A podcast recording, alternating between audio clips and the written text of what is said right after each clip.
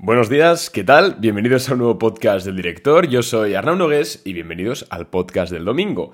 En más o menos hace unas semanas pensé que podríamos hacer podcast de lunes, de lunes a, jueves, normales, y sabéis, pues típico episodio donde pues si pasa algo eh, hacemos un episodio comentando ese suceso. Si, si me ocurre algo, pues enseño algo. Bueno, ya sabéis, un podcast normal de lunes a jueves, el viernes descanso. Y luego el sábado y el domingo hacemos podcast hablando sobre off topic. No off topic de ahora os, voy a hablar de un coche, no, sino off topic dentro del tema de la bolsa. Pues curiosidades, cosas em, interesantes, cosas un poco diferentes que, que, salen un poco de lo que vendría siendo el día a día del mercado o algo tan más de profundidad eh, sino que pues cosas más un poco que se lo puedes poner en el episodio a tu abuela, por ejemplo, o a tu madre y lo va a entender bien. Y en este podcast vamos a hablar sobre mi plan para jubilarme en 10 años, 15 años, algo así. Y, sí, te voy a revelarlo, puede parecer muy, muy pretencioso, ruego que, me, que escuches el podcast hasta el final porque te voy a enseñar cómo lo estoy haciendo y además es eh, ultra, ultra sencillo. Y también, aparte de eso, que es un método muy conocido, también lo que voy a hacer es explicarte por qué estoy tan seguro de que va a funcionar. Dicho esto, vamos, eh, vamos a empezar con el podcast. No sin antes decir, como siempre, que me puedes seguir en Instagram, arroba arnau porque por ahí comento pues el día a día del mercado, empresas que compro, empresas que vendo, lo que pienso sobre algunas acciones, bueno, un montón de contenido totalmente gratuito que te estás perdiendo si no me sigues por ahí. Así que dicho esto, vamos a, vamos a empezar con el podcast. Bien, em, primero decir que esta, esta estrategia, ¿no? que es la que estoy empleando yo y la que emplea mucha gente, porque más de las, más de la, más personas de las que pensáis, perdón, emplean esta estrategia. Y es que esto va totalmente aparte de mi cartera de acciones, de acciones que compro para swing o para largo plazo o para lo que sea. O sea, ya sabéis que yo tengo por un lado lo que vendría siendo mi modus operandi, ¿no? que también es de donde vivo, de donde vivo que es pues toda la compra de acciones, tanto a corto, medio, largo plazo, bla, bla, bla, que es de lo que más hablamos aquí, la cartera de boring, bueno, eso todo. Y luego, aparte de esto, tengo un fondo, en este caso yo lo tengo, eh, lo tengo con BBVA porque, porque justo tenían el producto que quería y bueno, pues dije, venga, me parece bien, aunque se puede hacer con un ETF, eh, aunque puedes suscribirlo en otro, otro banco, aunque puedes hacerlo a través de un broker, hay infinitas posibilidades. Simplemente en mi caso lo tengo desde BBVA. Vale. Y no es otra cosa que un fondo indexado al SP500. Boom, ya lo he dicho. Qué novedad, ¿eh? eh Pensabais que os iba a revelar aquí la, el fin del mundo, ¿no? La forma de la vacuna del cáncer. Pues no, es un fondo indexado al SP500, con aportaciones periódicas. Sí que es cierto que en mi caso no hago para nada aportaciones mensual, mensuales, es decir, no tengo, no le digo que cada mes me meta 1.000 euros o 1.500 euros al, al fondo, no lo hago así porque sí que es cierto que de esta forma, que es lo que hace mucha gente, ¿no? Pues le dice, yo qué sé, pues un 30% de mi sueldo cada mes al fondo. Y en 15 años, por el interés compuesto, un 8% anual de media o un 6% anual de media, por ser más conservadores, pues te sale que tienes un pastizal increíble. Sí, lo que pasa que yo también, porque estoy más encima del día a día del mercado, y quieras que no, pues tengo más, más conocimientos y más visión periférica que alguien que no sigue el mercado tanto, más que nada porque me dedico a eso. Entonces yo no hago aportaciones mensuales, sino que las hago de forma manual. Cuando el mercado cae fuerte, entonces hago una aportación fuerte y pues si el mercado sigue bajando, pues hago DCA. Si en ocasiones que estamos viviendo un rally, eh, pues no compro porque creo que vamos a poder ver alguna corrección inicialmente. Obviamente depende del momento, ¿eh? depende del momento. Por ejemplo, en 2020 sí que compré, aunque el SP500 parecía que estaba haciendo máximos históricos a cada mes que pasaba. Yo seguía comprando porque no había razones para sospechar de que iba a haber una corrección. Pero sí que es cierto que pues, en 2021, por ejemplo, a finales ya no, estuve ponderando tanto. Creo que la última vez que compré el fondo fue en septiembre. Y luego ya no he vuelto a comprar hasta enero, que ha caído bastante. Y ahora últimamente sí que, sí que he vuelto a meter bastante pasta en este fondo. Pero vamos, en definitiva es eso. Es un fondo indexado al SP500 que tengo ya desde hace unos años y que voy a seguir teniendo eh, de aquí al futuro y que espero con más... Eh, obviamente no se puede asegurar nada porque al final son, es renta variable, esto hay que entenderlo muy bien, pero hay altas probabilidades de que así sea, de que en 10-15 años tenga suficiente dinero para jubilarme y no solo jubilarte, sino que vivir bien, para que, para que se me entienda. Entonces es eso, simplemente un fondo indexado al SP500 y dirás, oye Arnau, vale, he visto muchos vídeos en YouTube, muchos libros que dicen que me indexe, que destine una parte de mis ahorros, que si págate a, ti primero antes de a los demás. Pero ¿por qué estás tan seguro de que no se va a ir al pique? Porque yo he visto el gráfico del SP y en 2007, de 2007 a, perdón, de 2001 cuando la burbuja.com, el SP500 tardó 6 años en hacer el break-even y luego vino 2007 y se comió otro hachazo. Es decir, casi estuvo 9 años sin darme beneficio.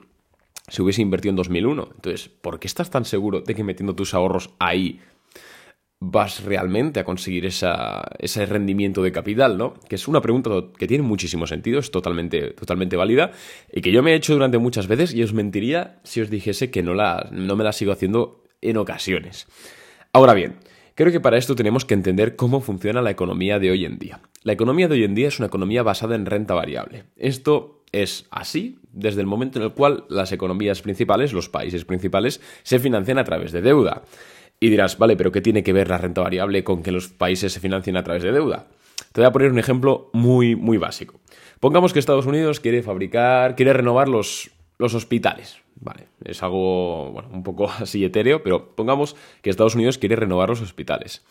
En una economía como por ejemplo la de 1980, 1970, una economía más, digamos, teórica, entre muchas comillas, lo que haría el gobierno sería, bueno, pues si tengo un presupuesto de, me invento, mil millones de dólares porque me retribuyen a través de impuestos, etcétera, pues lo que voy a hacer va a ser financiar el 80% de esta, de esta construcción de hospitales con Em, pues caja que tengo, ¿no? De impuestos que he recolectado de los ciudadanos y luego un 20% lo financio con deuda.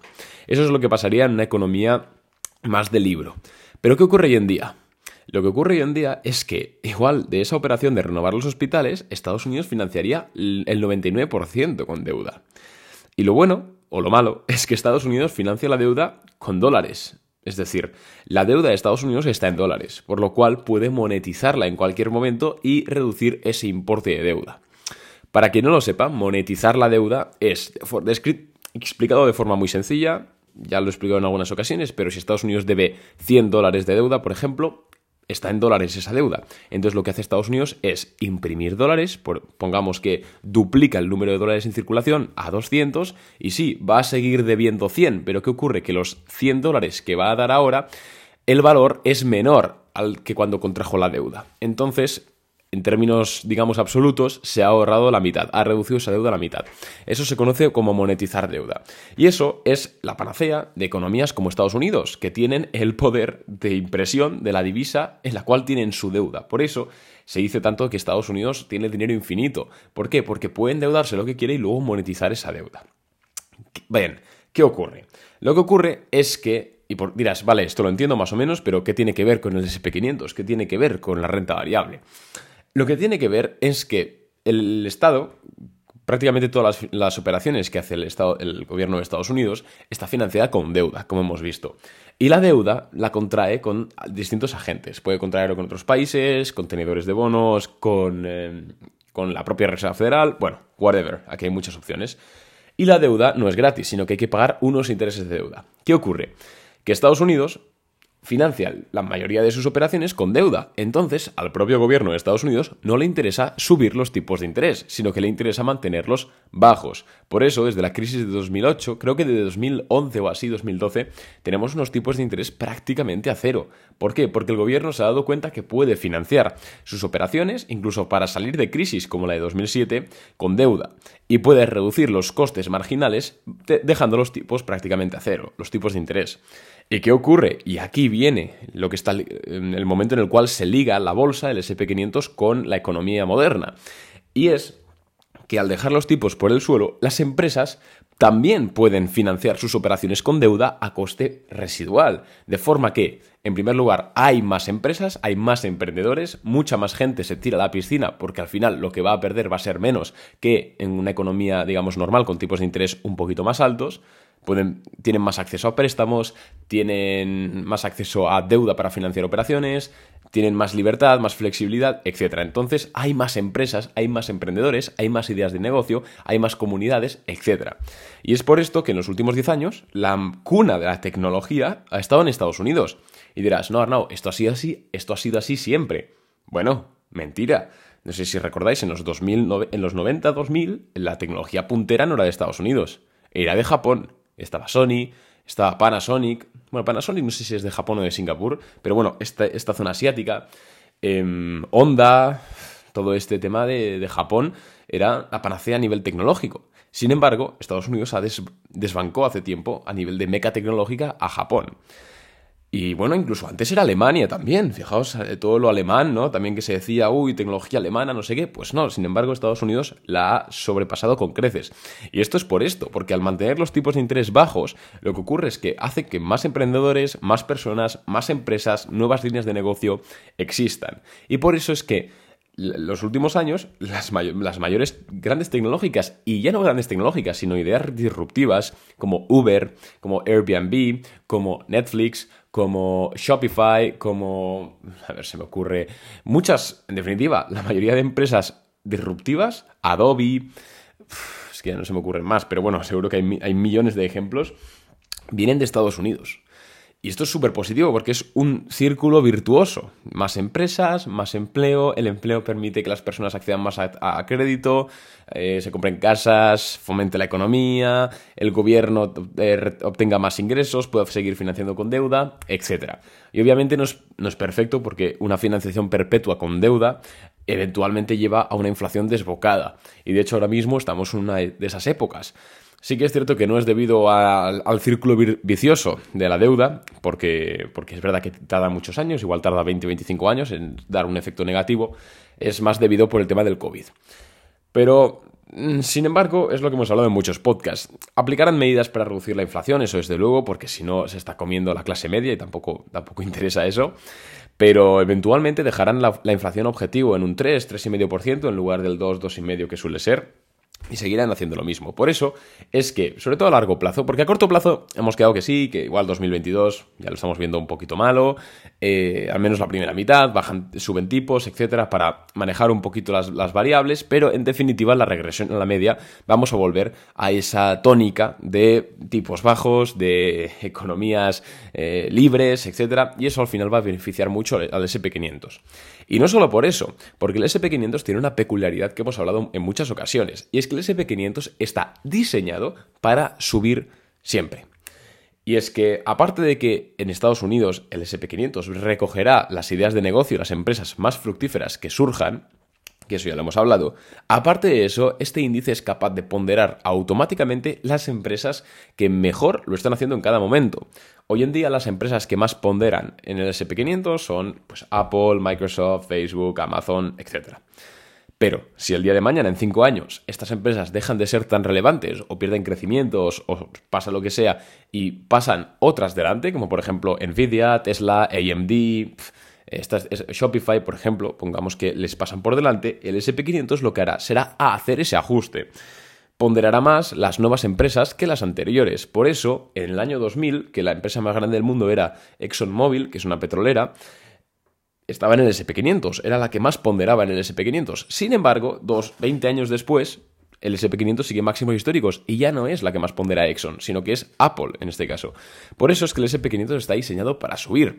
Y así son la mayoría de los índices eh, de cualquier país. Por ejemplo, el DAX 30 hace lo mismo con las 30 empresas más grandes de Alemania, el IBEX 35 con las de España, el CAC con las de Francia, el FTSE Milán con las de, Milán, con las de Italia, el Nikkei con las de Japón, etc.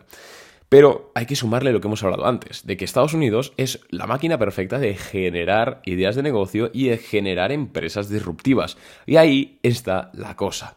Ahí está el kit del por qué estoy tan confiado de que vamos a tener un SP500 alcista para años y para décadas, porque está diseñado para eso. Y sí, es cierto que todo este tema que hemos hablado de que el Estado se financie con deuda, de que tipos bajos, etcétera, es eventualmente tendrá que pinchar por algún lado, porque no existen, em, digamos, ninguna política que sea sostenible para siempre.